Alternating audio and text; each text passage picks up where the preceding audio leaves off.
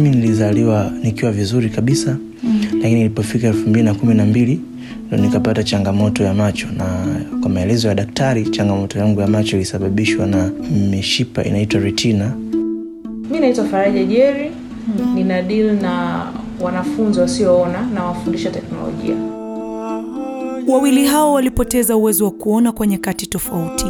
Jamii ilitegemea kuwa ndiyo ingekuwa mwisho wa maisha yao, lakini kwao imekuwa ni mwanzo. Wanatumia kutokuona kama fursa ya kuboresha maisha yao na jamii inayowazunguka kwa kutumia teknolojia ya kidigitali. Ni Sharif Pinda ambaye ni mtangazaji wa redio na mtayarishaji wa muziki na Faraja Jeri ambaye ni mwalimu wa programu za kompyuta katika Chuo Kikuu Huria cha Tanzania.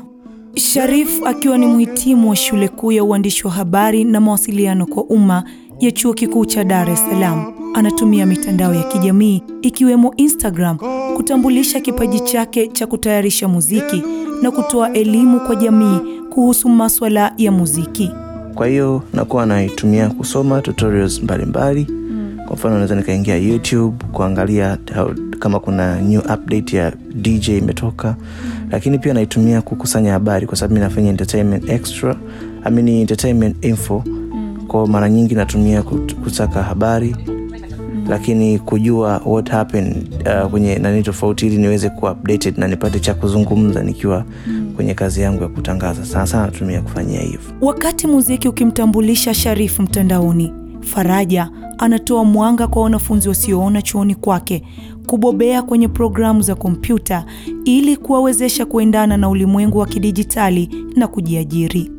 Nawafundisha namna ya kutumia kompyuta mm. na simu Okay. kwa mtu asioona mm. kwa hiyo lazima umpe introduction ya kompyuta the way kompyuta ilivyokaa outside ikoje mm. matundu yale kuna matundu pale tunaona mengi kwa hiyo mtu asiona anaweza kagusa hili ni la nini hili mm. Ehe, kwa hiyo unamwelekeza hapa unaweka nini usb hapa unaweka internet cable hapa unaweka chaja hapa head earphones mm. lazima ajue ile ile touch ya kompyuta kote.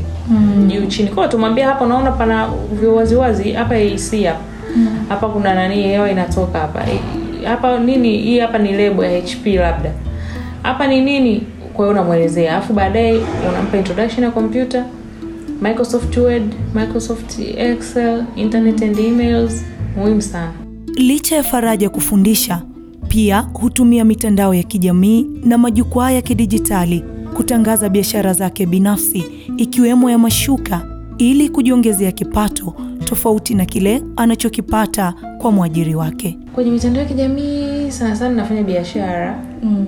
yes hiyo ndo kubwa na mawasiliano Mhm. Ehe, lakini mitandaoni kuna vitu vingi ukiachana na hii mitandao ya kijamii whatsapp sijui nini, mm. twitter sijui nini nini lakini mtandaoni pia kuna fursa unaweza ukasoma mtandaoni Mm. Ehe, unaweza ukaingia mtandaoni unasoma vizuri tu shule Mm. mm-hmm. lakini vilevile mtandaoni unaweza ukapata vitu ambavyo unavihitaji hata kununua bidhaa mm. na, na, na, natangaza bi- bi- bi- bidhaa Yeah. lakini pia naweza nikanunua bidhaa mtandaoni Kwa mujibu wa sensa ya watu na makazi ya mwaka 2012, Tanzania inakadiriwa kuwa na watu wenye ulemavu zaidi ya milioni mbili sawa na asilimia 5.8 ya wananchi wote waliogawanyika katika makundi mbalimbali wakiwemo wasioona. Shirika la Afya Duniani linakadiria kuwa katika kila jumuiya asilimia kumi ya watu wake wana aina fulani ya ulemavu wa kimwili na kiakili. Hata hivyo, sio watu wote wenye ulemavu wanafurahia haki zao za kidijitali kutokana na sababu mbalimbali ikiwemo ukosefu wa teknolojia rafiki, uhakika wa faragha zao na elimu, hivyo kuwafanya wasifaidike kikamilifu na teknolojia.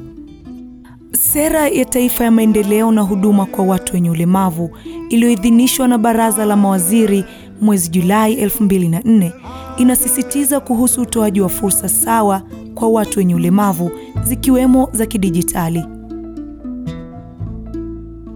Hata wakati Sharif na Faraja wakifurahia fursa za kidijitali, bado wana kibarua cha kujilinda wanapokuwa mtandaoni kutokana na kuwepo kwa baadhi ya watu wasiokuwa na nia nzuri juu ya taarifa zao binafsi na uhakika wa faragha zao pindi wanapotumia teknolojia saidizi ikiwemo akili bandia kama anavyofafanua Sharif maarufu kama DJ Sharif. Ah, changamoto iliyopo ni sana sana ni huo ni, ni, ni udukuzi.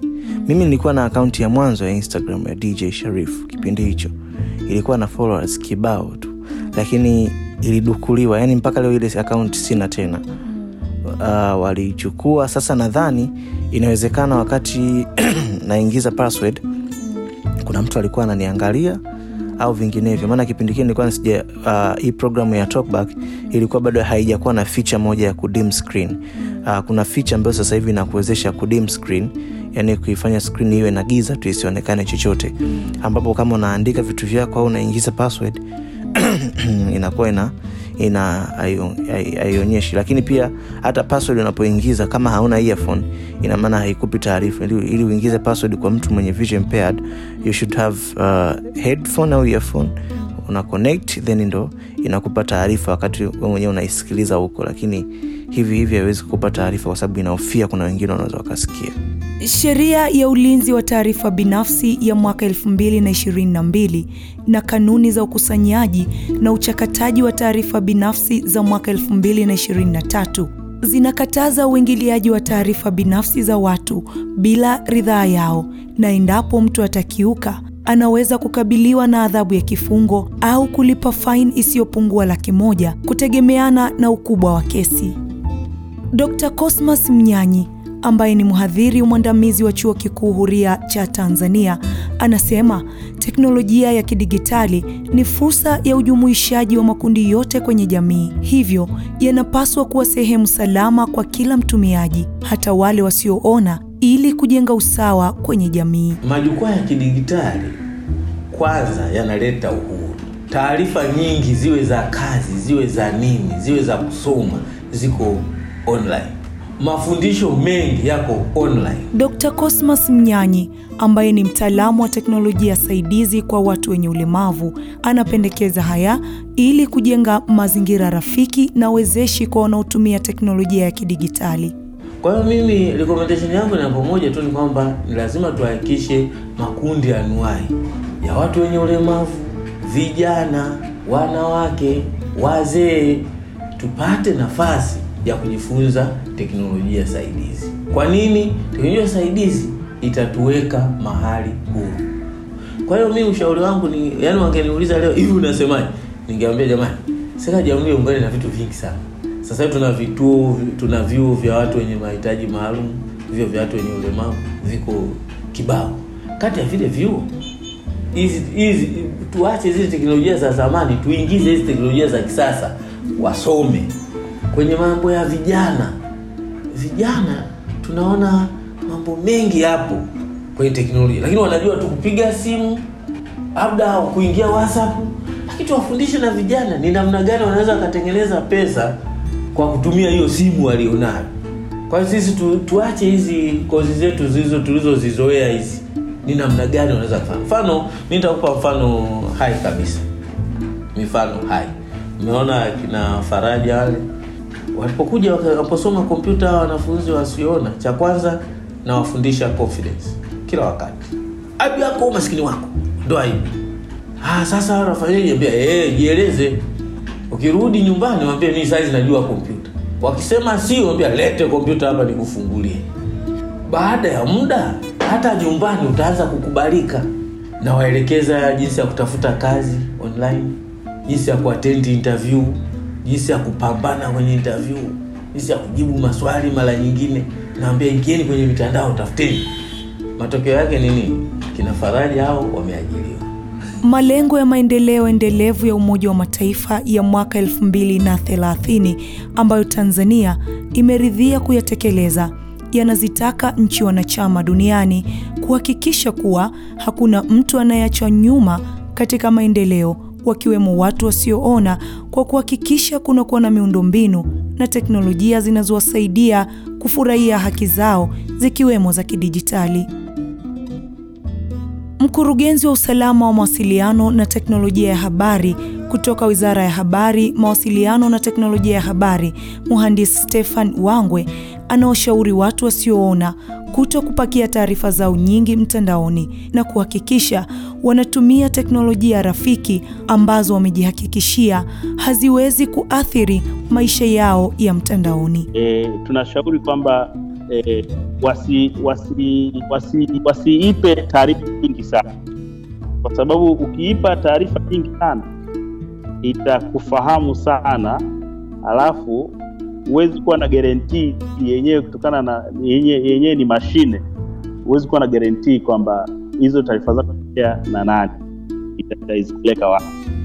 Kwa hiyo waweze ku, ku, kutoa taarifa tu ambazo zinahitajika, wasitoe taarifa ambazo huenda hazihitajiki. Kwa hiyo nadhani mimi nikishauri katika katika mlengo huo eh, kikubwa nitashauri nita, nita, nita, nita kwamba wasitoe taarifa ambazo hazihitajiki, tu taarifa zinazohitajika. Mimi ni Imani Henrik.